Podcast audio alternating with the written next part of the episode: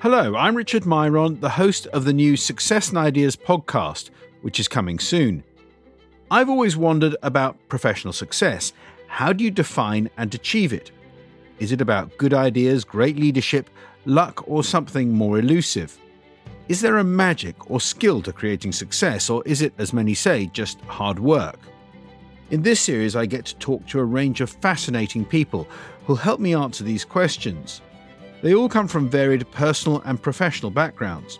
I'll talk to someone who moved from the world of political journalism to heading up communications for Boris Johnson and has seen political and business leadership at the highest levels up close.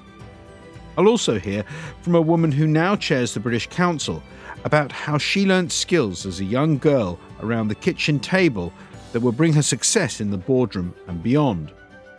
And I'll talk to a man who took his youthful idealism from Northern California to become decades later a leading venture capitalist in the Middle East, backing numerous successful high tech startups.